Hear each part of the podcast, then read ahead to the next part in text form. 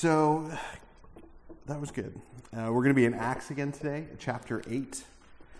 And as you know, the title of our series is Acts, the Church on Earth, because it's the church on earth, as we've said a million times before. But really, I think, again, just to reiterate, I think sometimes we forget that we are the church, that the, the things that happen in the Bible, the things that the people believed in the Bible, the people in the Bible were all real, just like you or me.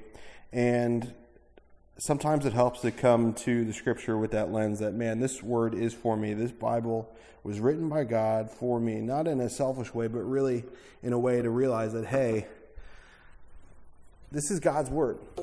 And it's just as applicable today as it would be any other day. But the title of today's message is Bound by Iniquity, to be bound by iniquity.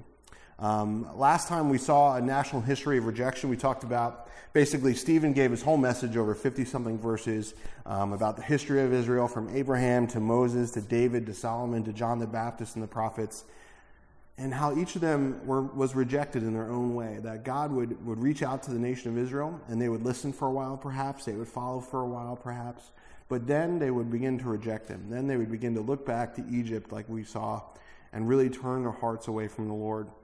We saw their final rejection, really, that these guys, as religious leaders who brought Stephen, the deacon, before, before them for preaching the gospel and healing people, um, they brought him before them and they heard the message. And a lot of the same language was used. We saw one accord, we saw they were cut to the heart, but their reaction was a total rejection. They gnashed their teeth, they picked up rocks, and they began to stone him and they killed him. It was a lot different than the reactions that we saw by other groups of people in Acts so far. But Stephen was martyred, and as he was martyred, he prayed for them. And then we were introduced to Saul. That This young man named Saul was standing by, and he was sort of the coat rack guy. Everyone kind of handed him their coats, and he had this sign of approval. But as we go on this week into chapter 8, we're going to see that Saul begins to set out um, on his journey. Uh, we see the church begin to be persecuted. We see that the gospel goes out, and we are introduced to a man named Simon. In fact, most of today's message is going to be about a man named Simon. But I ask before we even get to the verse that has iniquity in it, what is iniquity? What is iniquity? Uh, it's used in this chapter, and the word is, uh, I'm not going to butcher it, but it's Greek, adikia. Uh, it's injustice as a judge. Perhaps if you were to go to court and the ruling wasn't correct and the judge ruled incorrectly, that word iniquity could be used there. Um, it's also unrighteousness of heart and life. Um, it's a deed violating law and justice or an act of unrighteousness. And I think if we were to think about that, we'd probably say that there's a lot of iniquity today, that laws are being made, uh, court cases are going through, uh, people are being taken advantage of uh, all around the world, and we would say that there's plenty of iniquity uh, to go around. Um, oh, the way I like to think of the word iniquity is really being unequal to perfection. That's not the dictionary definition, but that's the way I like to think of it because it's iniquity. It's almost unequal. Um, and we hear it a lot in the Bible. The word, at least in English, iniquity, you know, the Old Testament was in Hebrew, the New Testament was written in Greek, so there's slightly different words used here and there. But in English, in the New King James Version, uh, which is what we're reading today, uh, iniquity is used 241 times. 241 times. And the first time it was used like this, uh, it's a slightly different word, as we'll see, but it was with God's covenant with Abraham, or Abram at the time, in Genesis 15. Um, and we see that God promises Abram to give him descendants like the stars, and they go through this covenant. But it says in Genesis 15 6 that Abram believed in the Lord, and he accounted it to him for righteousness. That Abram was given this righteousness not because of something he did, not because of who he was or what he owned, but because he believed God and what God had promised him. And then God, Abram falls asleep while he's supposed to be making this covenant with God, and God ends up cutting the covenant. And then a couple verses later, in verse 15, uh, God says, Now as for you, you shall go to your fathers in peace. You shall be buried at a good old age. But in the fourth generation they shall return here, for the iniquity of the Amorites is not yet complete. Basically saying that, hey, I've promised you these descendants like the stars. You believe me, and that's righteousness. Um, that you would believe God as word, but that your descendants aren't going to come back to inherit this land for quite some time yet. Why? Because the iniquity of the Amorites is not yet complete. And that word iniquity there is uh, the word avon in Hebrew. It's perversity, depravity, iniquity. Um, it's the guilt of iniquity. It's a guilty condition. Like their whole life is just guilty before God. Um, but it's also it could be used as a consequence or a punishment for iniquity. That their iniquity is so great that a punishment has, has to come upon them. And I think that this word has a little more personal uh, flair to it. It's a little more closer to the heart. That this, these people, in their heart, was just full of iniquity. And it's interesting that God says that it's not complete or not full yet, that there was almost like this gas gauge of iniquity for the Amorites before the Lord. That, yeah, it wasn't yet full yet, so it wasn't yet time for God to act and bring in uh, Abram's descendants in there. and excuse me, I think that that sense of God's grace and His mercy, because God doesn't just see any iniquity, because He's perfect, and so basically anything that is sin is before Him and imperfect and unequal and full of iniquity. So if God were to act right away with the baseball bat, like sometimes we think He's up there with the bat over us, and just whack out iniquity like whack a mole anytime He sees it, I don't think we would get very far. And I think when we look at the Old Testament, a lot of people might say, Isn't God a, a, violent God, a warring God? Well, we see here that God gave plenty of time for the Amorites to come around. God gave them plenty of time. Several more generations had to pass before God would say, Okay, you've done enough iniquity. Your lives are so full of iniquity. I'm going to take you out of this land and bring my people into it. I'm not going to rewrite the Bible, but I have to believe in some sense that, man, if, if something happened with the Amorites, where they would have just turned from their iniquity and sought the living God, that maybe something different would have happened. We see Saul's judgment, another form of iniquity. Later on, the first king of Israel, Saul, when his kingdom was taken away from him, uh, God told him not to take any uh, the sheep and the lambs and the stuff from uh, basically these people that they had conquered, but he said, Oh, let me keep them and I'll do a sacrifice. And just really broke God's commandment to him. And Samuel said to him, um, uh, because of, uh, here it is, 1 Samuel 15 23, for rebellion is the sin of witchcraft, and stubbornness is as iniquity and idolatry. Because you have rejected the word of the Lord, he has rejected you from being king. And Saul goes on to, you know, say, I'm sorry, I'm sorry, I'm sorry. And Samuel goes, It's too late. You know, you're going to lose this kingdom. You know, not that God won't forgive you per se, but man, you've gone too far. Your role was too important for you to disobey God and to maintain that role. And these will make sense, I think, as we get into the chapter. But we see David uh, before Saul. You guys remember Saul wanted to kill David after this point. Saul remained king, but God said, You're not going to be king anymore. And David says in 1 Samuel 20, verse 1 Then David fled from uh, Naioth in Ramah and went and said to Jonathan, Saul's son, what have I done? And what is my iniquity? And what is my sin before your father that he seeks my life? That Saul wanted to kill him. And David's like, What have I done? I've, I've only tried to do the good to your, your father. I've only tried to respect him and things. And we remember Saul tried to kill him on several occasions. And David had to flee for his life. But there was no iniquity there. You know, later on, David numbers the people when he's king. And God said, Don't number the people, David. And David says, Hey, let me number the people, even against uh, his counselor's decree. And God says, I'm going to have to bring a judgment on you. And he gives him these options, um, whether it's going to be people invading or other things going on or the hand of the Lord. And David says, Man, I don't want man's judgment. I want God's judgment. So God comes in and brings judgment on the people because of David's iniquity and his sin. And um, it's serious. A lot of people die that day. But Second Chronicles 19.7, uh, the second part of that verse says, For there is no iniquity with the Lord our God, no partiality or taking of bribes. That idea of judgment again, that when God judges something, when God makes a decision, when God decrees something, he's holy. There's no iniquity in him. So if he says something, if he judges something to be right or wrong, or takes an action against a certain people or people group, you kind of have to go, well, it's God and there's no iniquity in him, so it must be correct, even if I don't understand it. And 1 Peter, 2 Peter 3 9, excuse me, says, The Lord is not slack concerning his promise, as some count slackness, but is long suffering towards us, not willing that any should perish, but that all should come to repentance. Again, God doesn't whack us over the head when we fail, when we sin. Instead, he, he wants to draw us close. But there comes a time that he's going to return. There comes a time when he's going to say, Hey, I want you to be forgiven. I want you not to die, but you've rejected me so long that I have to do something now. Again, iniquity is no joke. It's moral depravity that must be dealt with. Whether it's in a people group, whether it's in a nation, or whether it's just in you and me, the truth is, is that this iniquity begins with sin in our heart. That Saul thought in his heart, hey, I've got a better idea than God. David said, oh, I'm going to number the people, even though God said not to, and it had major consequences. And again, it, it, God allows this stuff to go on for a time in His grace. but there does come a time that it must be dealt with. You know, God is a slow hand in punishing us, but I think a swift hand when he brings his judgment. Like when he judged David, it was quick. When he judged Jesus on the cross, it was quick. It was over, and Jesus said it was finished. But that one short day, so to speak, I'm sure it didn't feel short to Jesus on the cross, dealt with thousands of years of our sin. We think of Sodom and Gomorrah or Babylon or Israel, or even today where God could have brought judgment much sooner than he did, but he lets it go on for a while that there might be repentance.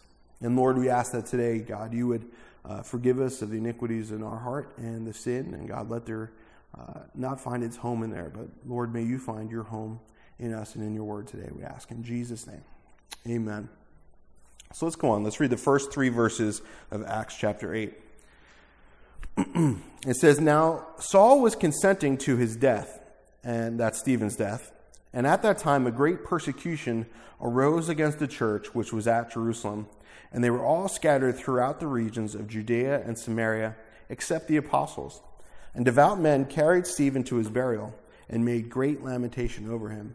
And as for Saul, he made havoc of the church, entering every house and dragging off men and women, committing them to prison. We'll stop there. And it says in this first verse here that Saul was consenting. And we're going to look at a lot of different words today. Um, just was kind of worked out that way in the study, but I'm not going to really mess this one up. But uh, the word is, it's an S word, S Y N. You could look it up later. But to be pleased together with or to approve together. To be pleased at the same time with or to consent or to agree to or to applaud. This word consent here, when Saul was consenting to Stephen's death, Stephen the martyr, Stephen the Christian, Stephen the one who just explained the gospel to them, just prayed for them as they were killing them, it was more than just, okay, all right, you guys do what you want to do. It was, yes, okay, give me those coats so you can throw those rocks harder. Yes, I applaud this. This is great. This is good. This is what this word consenting was. It was approving, it was pleasing to Saul to see this go on because he was so religiously zealous for what he thought was the truth even killing someone who said something different was important to him. You know, what did they kill Stephen for? Did he do something wrong? No, he was a devout Christian. He was out doing the gospel, ministering to people. We saw him become a deacon uh, not too uh, much earlier in the, in the book. But I think that it's important that we're not approving or pleased with or applauding the iniquity of the world because the world is morally corrupt It's bankrupt. You know, the things that the world applauds this day and age, the thing that the world is approving of, whether they do it or not, they approve of it, it brings about death. You know, whether it's movies or cultural fads or movements, even in the church, that are just ungodly or full of iniquity or rationalizing sin, man, we can't applaud that. We can't stand by and say, I'll hold your coat while you go and do this uh, because I love you, brother. No, it, it doesn't quite work that way. Um, there's a, a, show on TV recently that uh, came out, and uh, a coworker uh, emailed the whole office like, "Hey, did you guys check out this show?" They, I'm not going to get to the specifics of it, and uh, I said, "No, you know, honestly, I was kind of disappointed. It's not something that I could have my kids watch, and I kind of hoped they would do that. And they ended up changing the show, and she didn't really understand it. And I didn't say it like, "I can't believe you watched it." I said, "No, no, I was just kind of disappointed." And this other show is coming out that I'm kind of looking forward to, or this other movie or whatever that hopefully we bring the kids to. But it was like this, just this disconnect, you know. Hey, no, yeah, you liked it, enjoyed it, okay, but you know, I just I have no interest in it. But this act here where they stone Stephen, you know, this may have been the spark or one of the many instances that kicked off the first major persecution of the Christians. We see that Paul, uh, they begin to stone Stephen. Before this, they just kind of beat up the apostles. They just kind of brought them aside and scolded them a little bit. But now they actually killed somebody. Now it was almost kind of like they crossed the line and they said, okay, we killed one, well, let's go kill another and another and another and another and begin to react against the church. Um, and we see that it actually it scatters the believers out of their land. You know, if we look at the Middle East today and ISIS taking over certain areas, um, one way or the other, Christians are being scattered. Christians are being persecuted. Their houses being marked. Their places of worship being burned down all across the world and they're being kicked out. I think that there's a very similar thing. These people are going in killing other people because they're so zealous for their quote unquote um, faith. But it's interesting to see that um, the apostles stuck around.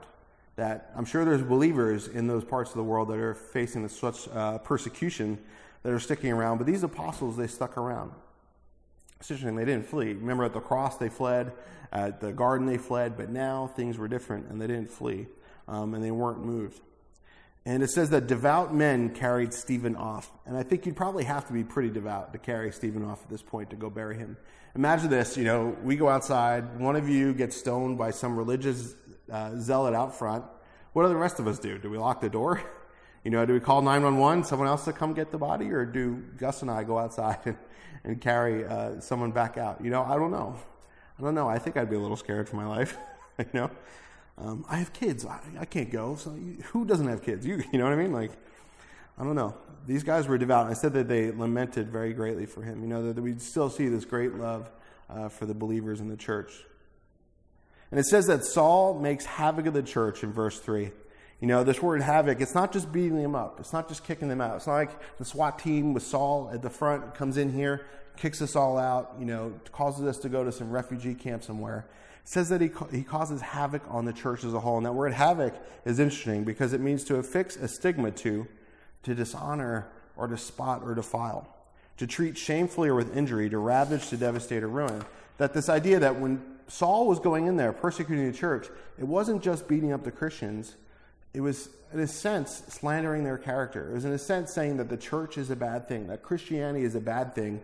You guys don't want it around you. You know, he'd go around to the neighbors and make a scene with the neighbors. You know, maybe that's what he did. I don't know. But that's the context I get from this word havoc that, man, the community began to look on who was once looking at the church in great esteem, we saw a few chapters ago, is now going, I don't know if I want to be associated with them. They're getting killed, they're getting kicked out, they must be doing something wrong. These people wouldn't be turning on their own people if it was as good as they said it was. But I think that the parallels here with what's going on around us in the world and America are quite astounding. That people are being kicked out of their uh, homes and places around the world. But in other places where that's not the persecution, the persecution coming upon the church and upon Christianity is really a stigma really, oh, you're a bigot. Oh, you're not open minded. Oh, you don't love people. Oh, how could you believe that? Even in Christian circles where they turn and say, how can you even believe the Bible? I go, well, if you don't believe the Bible for what it says, why are you even a Christian? You know, the time is coming, guys, when we may not be able to live where we live, work where we work, or do what we do because we're believers. I pray that doesn't come. I pray that something changes. But you know, it's very possible that it could come within our lifetimes uh, even in America. And I think that the worst part about all this is that it's just a stigma, it's just a mark upon the church. Um, you know, it's a public opinion formed on a biased source. It's disinformation, misinformation, it's slander that people begin to hear these things about the church, begin to see the persecution going on in, in, in Saul's day and in our day, and they won't even get close enough to find out. You know, maybe the church failed in our day and age, and that's what kind of leads to it, and it was a little different back then. But I think that's the saddest part that people begin to be afraid of the things of God without actually digging into it. They begin to hate Christians and hate Christianity and not want anything to do with the Bible only because of what they've heard. They've never ingested it for themselves, they've never investigated it for themselves. You know, Saul, really here, we see him, he was kind of pulled back at uh, Stephen's um, death, and it really kind of launched for it like a wrecking ball. He was on a collision course with God. We're going to see that in the next chapter. As Paul's going through wrecking the church, throwing punches, um, dragging people off to jail, and persecuting the church uh, in a big way, we see that God. God has a plan for all that. Uh, and it probably doesn't make sense when we think about it. How could God have, plan, have a plan for that? I mean, if we've read the New Testament or understand uh, Paul's life at all or Saul's life, we, we see what happens. But if you were just to read here, you'd go, man, no way does that guy have a chance. No way. But we'll see a difference in, in the next chapter. Let's go on. Verse 4. Verse 4 says, Therefore, those who were scattered went everywhere preaching the word. Then Philip went down to the city of Samaria and preached Christ to them. And the multitudes with one accord heeded the things spoken by Philip hearing and seeing the mir- he, excuse me, hearing and seeing the miracles which he did. For unclean spirits, crying with a loud voice, came out of many who were possessed, and many who were paralyzed and lame were healed. And there was great joy in that city. You know that word therefore, you've probably heard it before. If we see the word therefore, we have to ask, what is it there for? Well, therefore, those who were scattered went everywhere preaching the word. Therefore, because of the persecution, because of Saul arresting people, what happens?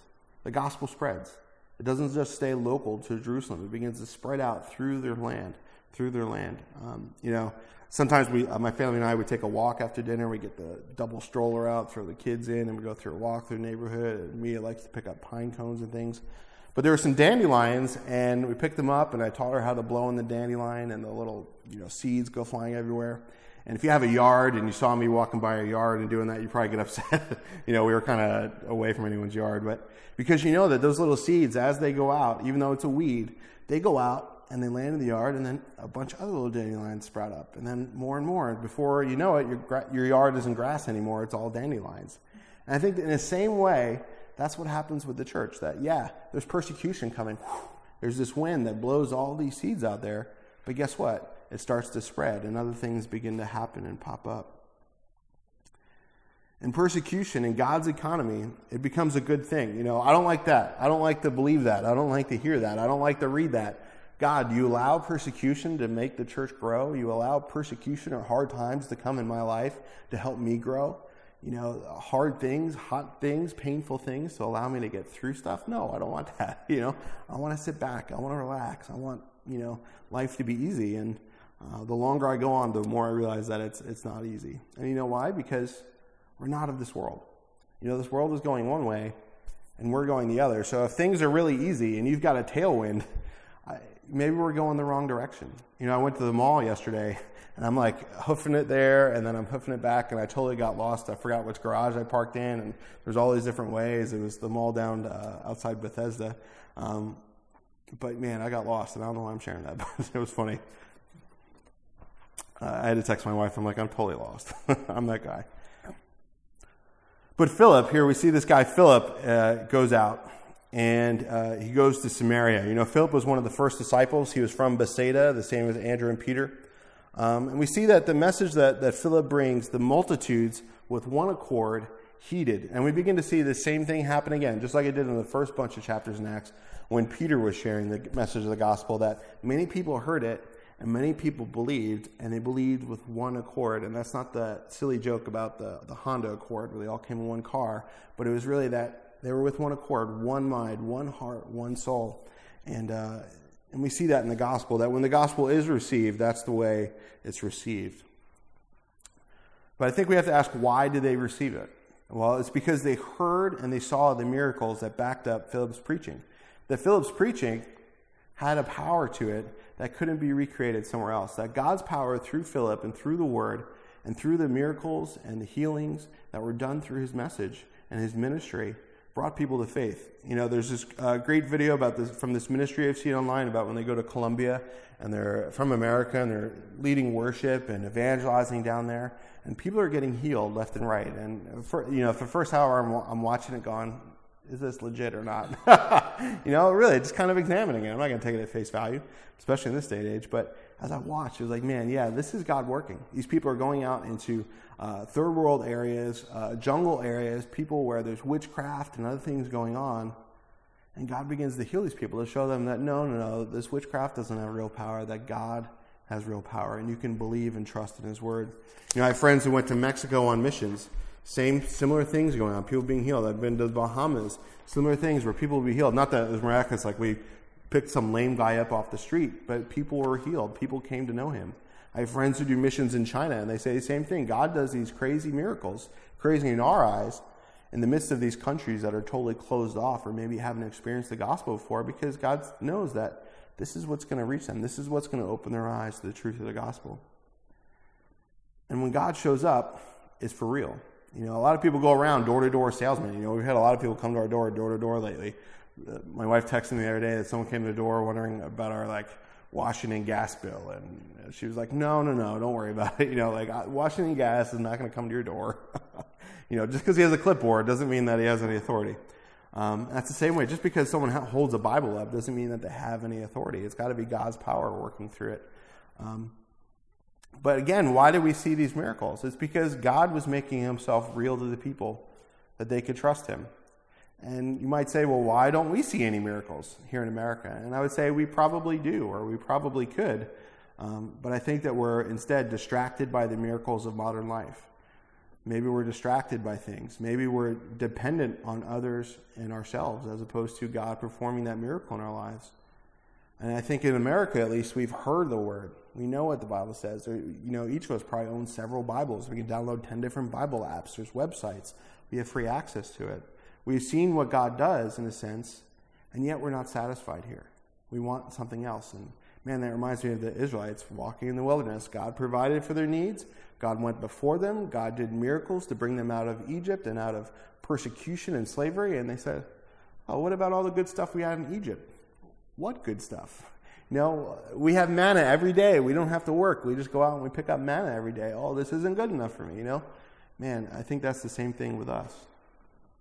And again, these, these people were with one accord, and it's a good accord again. It's good to see that they were united together, not gnashing their teeth, but, um, but really following the Lord.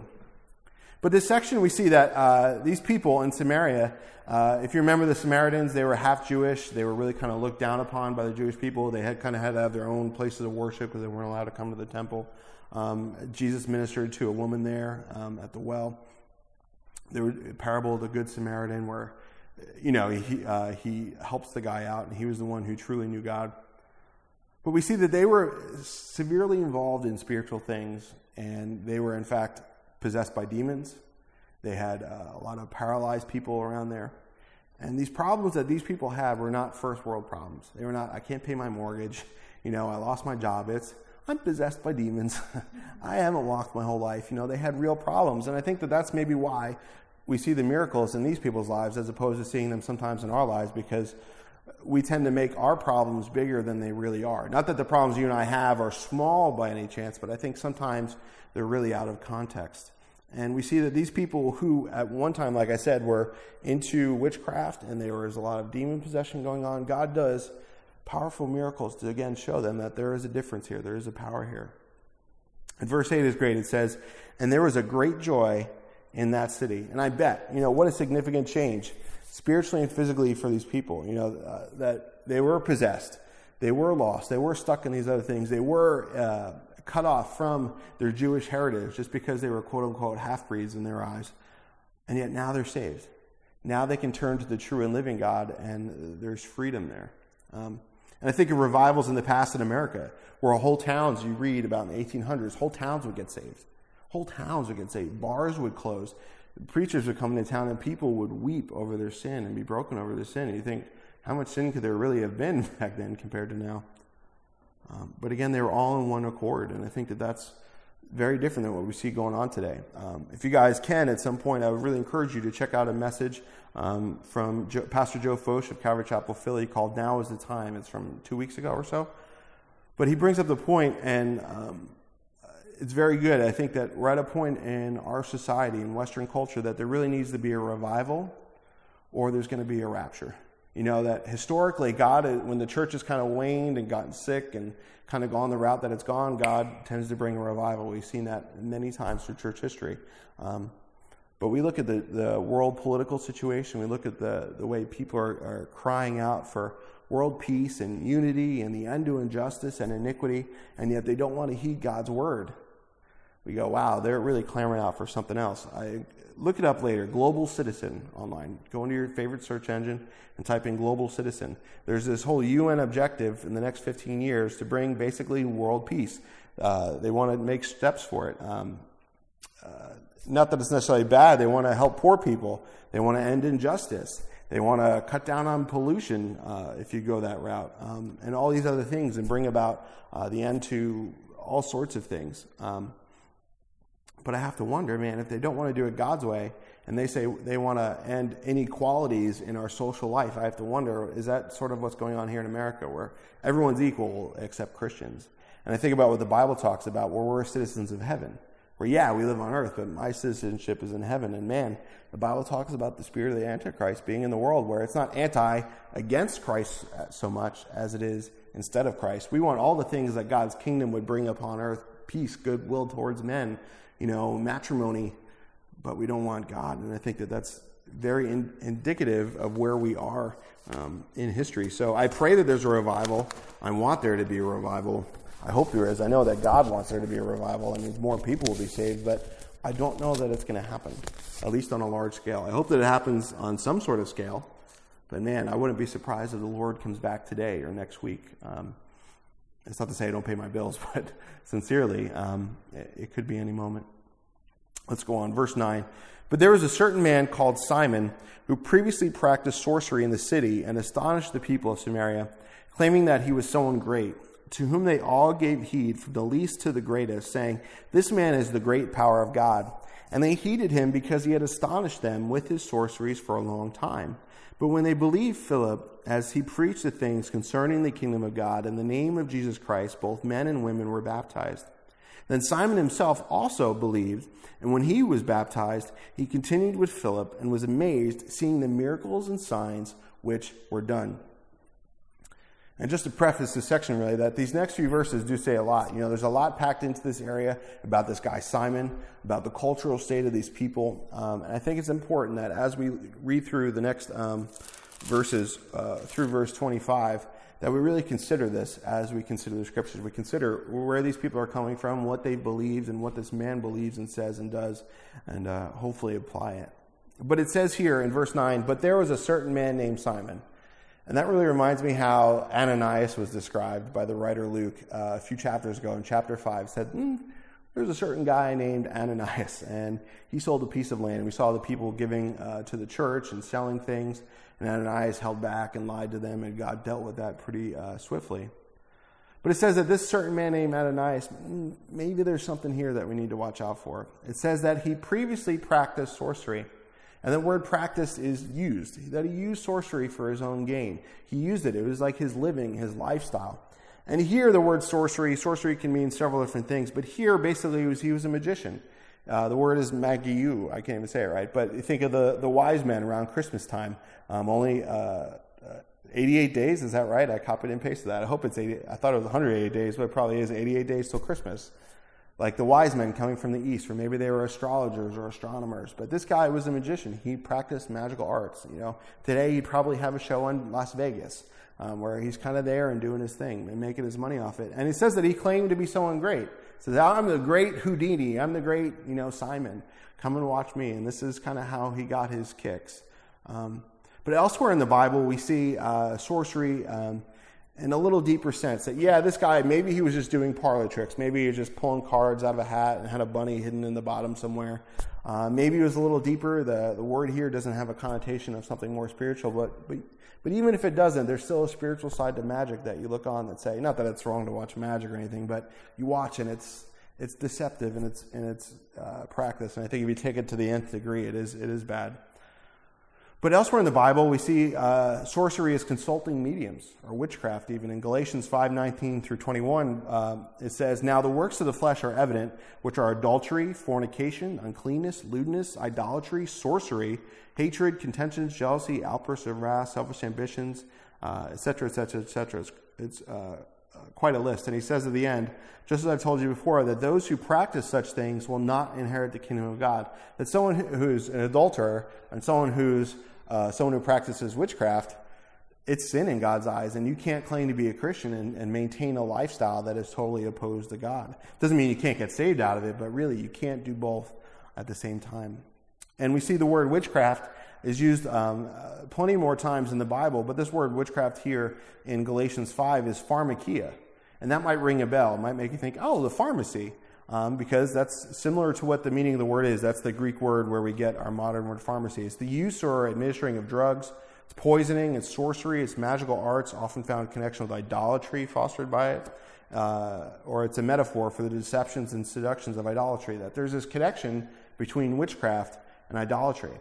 And when, when I say pharmakeia, when I say the use of administering of drugs, I don't mean your pharmacist down at CVS who gives you, you know, uh, a painkiller because you just had back surgery or gives you an antibiotic or something like that. You're not taking these drugs trying to reach another realm. You just you just had surgery, and you know, thankfully we have pain medicine for that, or we have cold medicine. I'm, I'm thankful for these things. Otherwise, I'd be sneezing 24 7, you know, March through November with my allergies. I'm thankful for that. Um, I'm thankful my son has had a fever this weekend. I'm thankful we have fever reducing medicine. You know, we pray and we give it to him, and if he doesn't get better, we'll go to the doctor. That's the way it works. But I'm not, you know, out there on a mind altering drug. And, and that's really the heart of this word witchcraft is with pharmakeia is using these mind altering drugs. Um, there's a whole real good study on Ephesus and uh, the city of Ephesus and Ephesians and the people and their worship of these Greek gods where they would actually go into these caves and these fumes would come out and actually get them high or they would make concoctions, pharmakeia, to get them high in a sense. I mean, just think of the 60s. Think of narcotics, uh, opiates, etc. Um, again, our culture has really become all about this. How many people do mind altering drugs all the time um, for entertainment or for fun or for recreation? I mean, that was me before the Lord. And I'll tell you, I didn't even do the hardest quote unquote stuff out there, but man, it began to open me up to spiritual things. You know, we think if your mind is not under your control anymore, that's probably pretty dangerous, given that there is a spiritual reality here. We see, we talk about uh, demon possession and things. But man, it opens you up. I just read this article the other day, and I'll put the notes online if you want the link. But it says U.S. teen dies after taking hallucinogenic drug. Uh, I'm going to mispronounce it. Ayahuasca in Peru. Um, it says this uh, from the time.com. It says Kyle Nolan's body was discovered by Peruvian police buried in a shamanic center where he took the drug as part of a ritual. That's a witchcraft center, a shaman. Uh, and it says drug tourism is not rare to, uh, is not rare to parts of the Peruvian rainforest where travelers from North America and Europe come to sample the supposed healing qualities and hallucinogenic effects of this uh, drink that they take, a traditional herbal medicine. For Kyle Nolan, an 18 year old from Northern California, this trip was fatal. Basically, they go down there, they go in the woods, they meet with a shaman, they drink this drink, and it makes them uh, vomit and have hallucinations, and it's supposed to cleanse them out spiritually on the inside. You're getting cleansed of something. Uh, but this kid died. This kid died. And we think about the drug trade, you know, uh, right or wrong. I mean, obviously, with all these people doing drugs in America, I don't think it's ever going to stop. But where are these drugs coming from? They're coming from South America. coming from, how do they figure out how to make cocaine? You know, it was probably from these different things. How do they figure out how to make these drugs? It came from these other religions. Um, but in our society, people are opening themselves up to everything and anything in search of a high, in search of a spiritual awakening, in search of a spiritual cleansing. And uh, we're seeing the fruits of that. You know, and back to the chapter that the Samaritans attributed this guy's tricks to being godly power. That Simon would come into town, you know, make his uh, wife disappear. I don't know what it was, what his trick was. Um, but people would say, oh, that's godly power. And we see that today, you know, these street magicians who do these crazy tricks. And some of them are tricks, some of them I go, I don't know if that's just a trick. Um, but people attribute all sorts of powers and fame to these people. Um, but I think we tend to see this even on so called Christian television. Where you turn on Christian television and there's some guy doing a magic trick, knocking people over, claiming that he's healing them, claiming that they're being cleansed out. And I go, I don't know about that. But 2 Thessalonians 2 9 uh, through 12, I'm not going to read the whole thing, but it talks about the coming of the Antichrist. And it says that um, the coming of the lawless one is according to the working of Satan with all power, signs, and lying wonders. That yes, there are real magic tricks out there that aren't just tricks, that are spiritual. There are things that go on in this world that are powerful, that are miraculous, but they aren't of God, and we need to watch out for that because it's not God. But when Philip showed up, they saw real miracles and they believed and they were baptized. And even Simon was baptized, which I think is interesting. If we read this, we see that Simon actually gets saved. Simon actually gets baptized. Simon actually follows uh, Philip and the disciples here. But I think, you know, if you ever watch a movie and something happens in the movie and then everything gets calm and the movie's kind of going on and you go, they're hanging a little too long on the scene. Something is going to happen here. And then the characters don't know what's going to happen and then something happens. Well, I think that's sort of like what we're reading here right now, where we've just been introduced to Simon. Simon gets saved, but there's still something not quite right, and we're going to get into that now. Uh, verse 14. Uh, uh, Acts 8:14. Now, when the apostles who were at Jerusalem heard uh, that Samaria had received the word of God, they sent Peter and John to them, who, when they had come down, prayed for them that they might receive the Holy Spirit. For as yet he had fallen upon none, none of them they had only been baptized in the name of the Lord Jesus. Then they laid hands on them and they received the Holy Spirit. And when Simon saw that through the laying of the, on of the apostles' hands the Holy Spirit was given, he offered them money, saying, Give me this power also, that anyone on whom I lay hands may receive the Holy Spirit. But Peter said to him, Your money perish with you, because you thought that the gift of God could not be purchased with could be purchased with money. You have neither part nor portion in this matter, for your heart is not right in the sight of God. Repent, therefore, of this your wickedness, and pray God if, perha- uh, if perhaps the thought of your heart may be forgiven you. For I see that you are poisoned by bitterness and bound by iniquity. Then Simon answered and said, Pray to the Lord for me, that none of the things which you have spoken may come upon me. So when they had testified and preached the word of the Lord, they returned to Jerusalem, preaching the gospel in many villages of the Samaritans. You know, it's interesting that the church, when they heard about this going on, they sent people. I think that's a precedent that when we hear about the work of God going on, that we would go. We would go in prayer, we would go in gifts, but we would also go uh, in person and be a part of what's going on um, somewhere. Um, sometimes it doesn't have to be this magnificent call of God on your life to go somewhere. Sometimes you just hear, hey, God is doing something great somewhere. Let me go be a part of it. Let me go encourage it, even if it's just for a little while. Um, but they send them go down there, and it says that the Holy Spirit hadn't yet come upon them. And I think that's interesting because we see all the time in Jerusalem before the persecution that the Holy Spirit came upon them. But now it seems that God wants to work in this area through the laying on of hands. And I think that's interesting that God wants to, to show them that the authority is through these leaders of the church, is through the church. And not in a religious sense, but I think that God maybe wants to show them uh, something different. Uh, you know, He's done these miracles in them but they've been so exposed to witchcraft and idolatry that they maybe they need it a little differently. But I ask that, you know, have you and I received the Holy Spirit? And have we asked for him?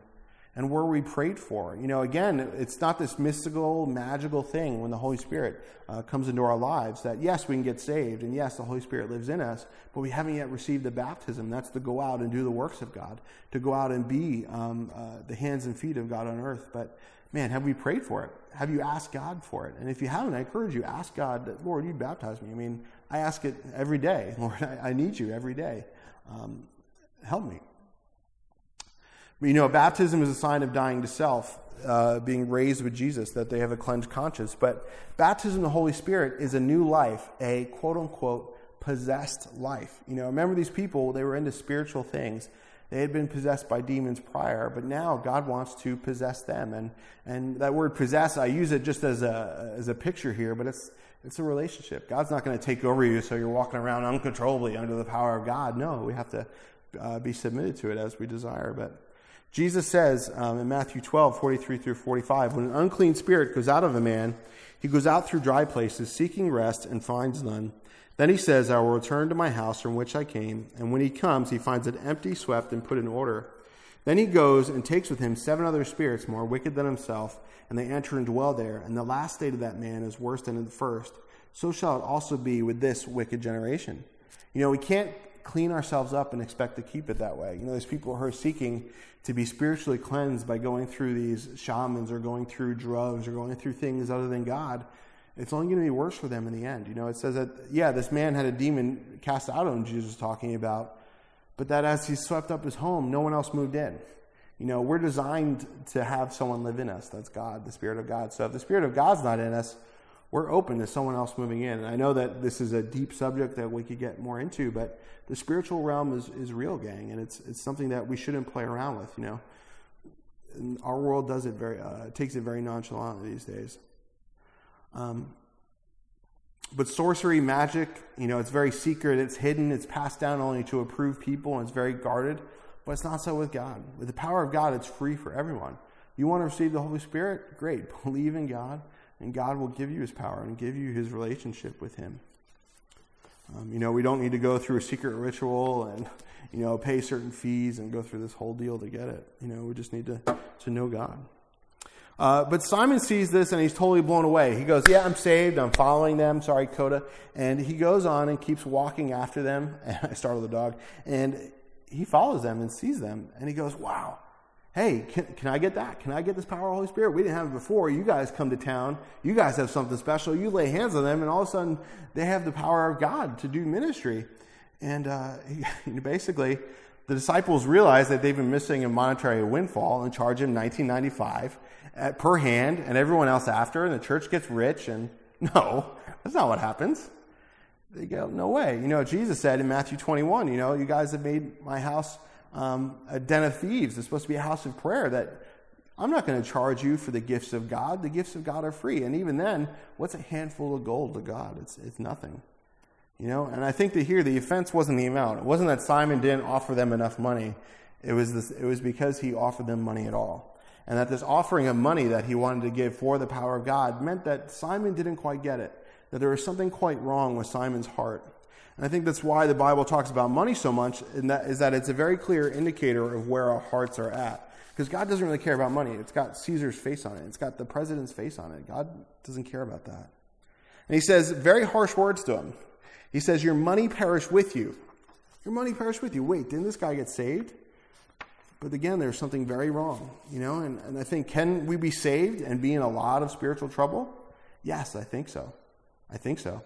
He says, neither part nor portion. You know, you don't get an assignment. You don't get a portion in this ministry. Um, what obtained by lot, this uh, idea of, you know, how the Israelites received their land by lot, that this wasn't allotted out to him. Um, but you know why he couldn't receive it? It's because there was sin in the way. There was an iniquity in this man's heart that was in the way. You know, Jesus says in Matthew 5 8, Blessed are the pure in heart, for they shall see God. This word pure is purified by fire, it's clean. Um, it's not forbidden. It's ethically, it's morally blameless. It's unstained by guilt. It's, in a sense, this very opposite word to this word iniquity that we've seen so far. And I have to say, if we can't see God, if you and I can't see God in our lives currently, maybe there's some impurity in us clouding our vision. I mean, maybe God is bringing through a wilderness season and testing your faith, quote unquote.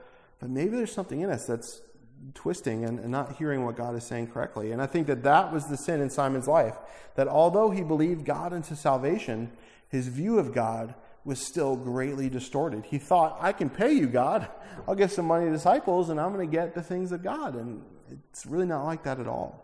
And we think about heresy or apostasy in the church and in Christianity. And a lot of times these things have a sin buried deep within them that twists the gospel. You know, someone who ends up being a heretic or an apostate, usually a lot of times it actually has a sexual connotation to them, that they have some perversion that they haven't let go of, and it begins to pervert their lives and pervert their doctrine, and they end up going off this, this strange way.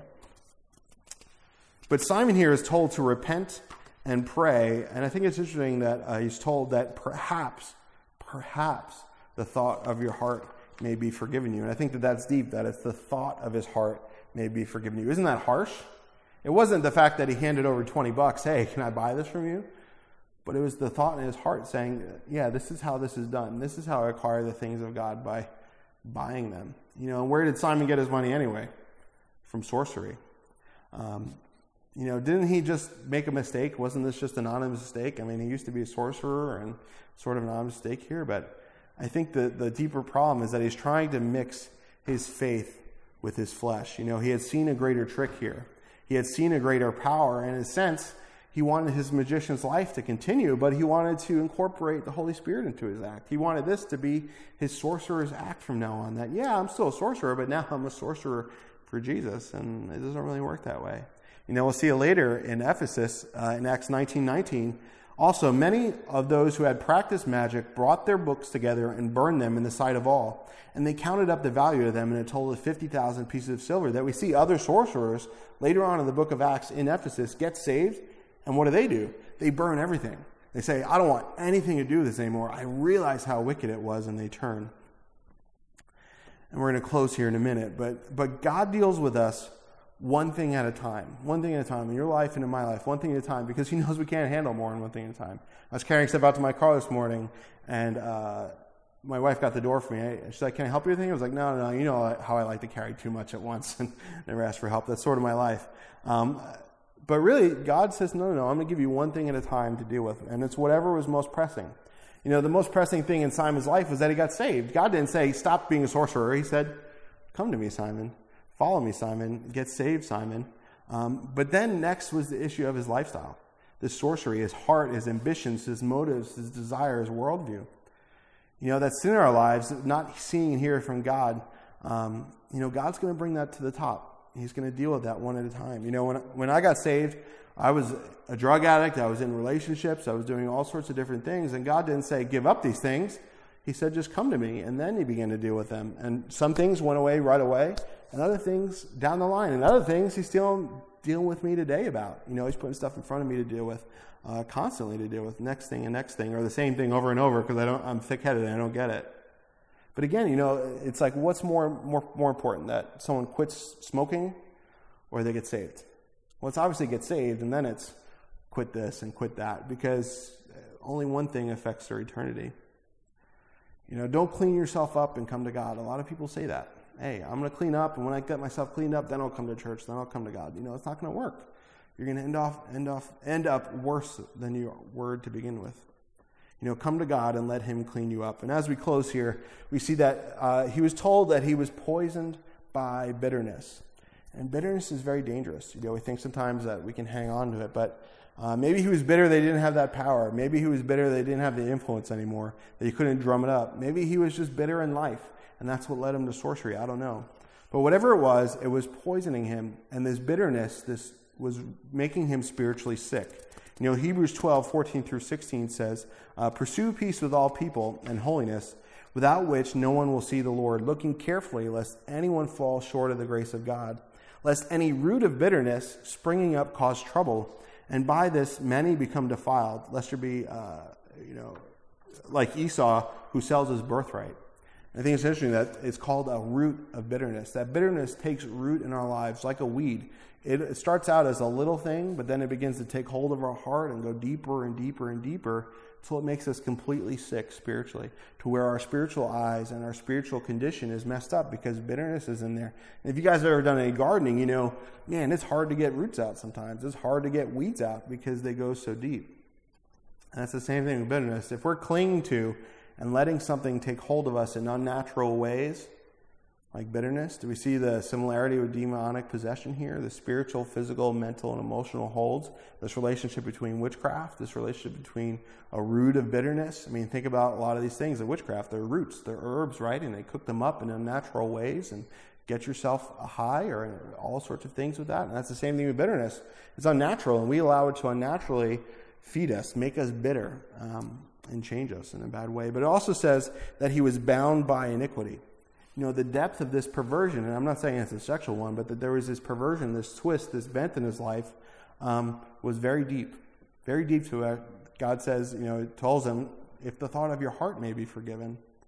You know, that this might be bound together like a bundle. That every little sinew of Simon's life was really binding him up that yeah, he got saved, yeah, he was baptized, yeah, he was following disciples, but man, his life needed to be completely unraveled and unwound. And sometimes it takes serious unraveling in our lives for God to get really get a hold of us.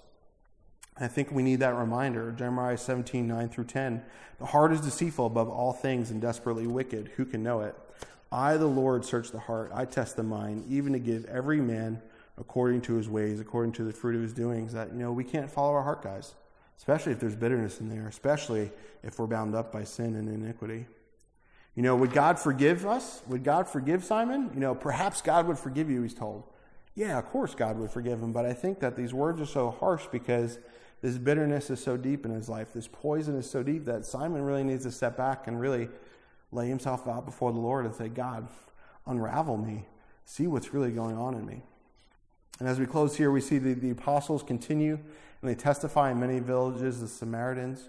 Um, and I think it's great that they, they're already fulfilling the words of Jesus in, in Acts chapter 1, verse 8. Before Jesus ascends, he says, But you shall receive power when the Holy Spirit has come upon you, and you shall be witnesses to me in Jerusalem and Judea and Samaria and to the ends of the earth. That these words are being fulfilled, that I'm sure the disciples, when Jesus spoke them, they didn't quite get it, they didn't quite put two and two together, and now only a few chapters later, they're being fulfilled. Um, you know, and Samaria, probably where they didn't want to go, God's doing something great there. Right on the heels of the Jews' rejection, God says, Okay, Jews, you've rejected me. I'm going to go to the people that you guys used to reject. And again, you know, iniquity, bitterness, and blindness, you know. We don't want these things in our life. We want forgiveness, freshness, and fullness. And it's only if we allow God to come in and uproot that out of our lives. Amen? So, God, we thank you for your grace and we thank you for your word that you showed us these things. And that uh, while Simon asked for prayer, Lord, I'm sure they prayed for him, God, but would you pray for us, Lord? Would you um, remove iniquity and bitterness in our lives? And God, uh, just help us to see you for who you are. Not that we might do anything for you, that we might just know you better. And bless uh, your people today and the churches around here and our families and friends. And uh, heal my little boy, I pray, God. And we trust you. In Jesus' name, amen. Amen. God bless you guys.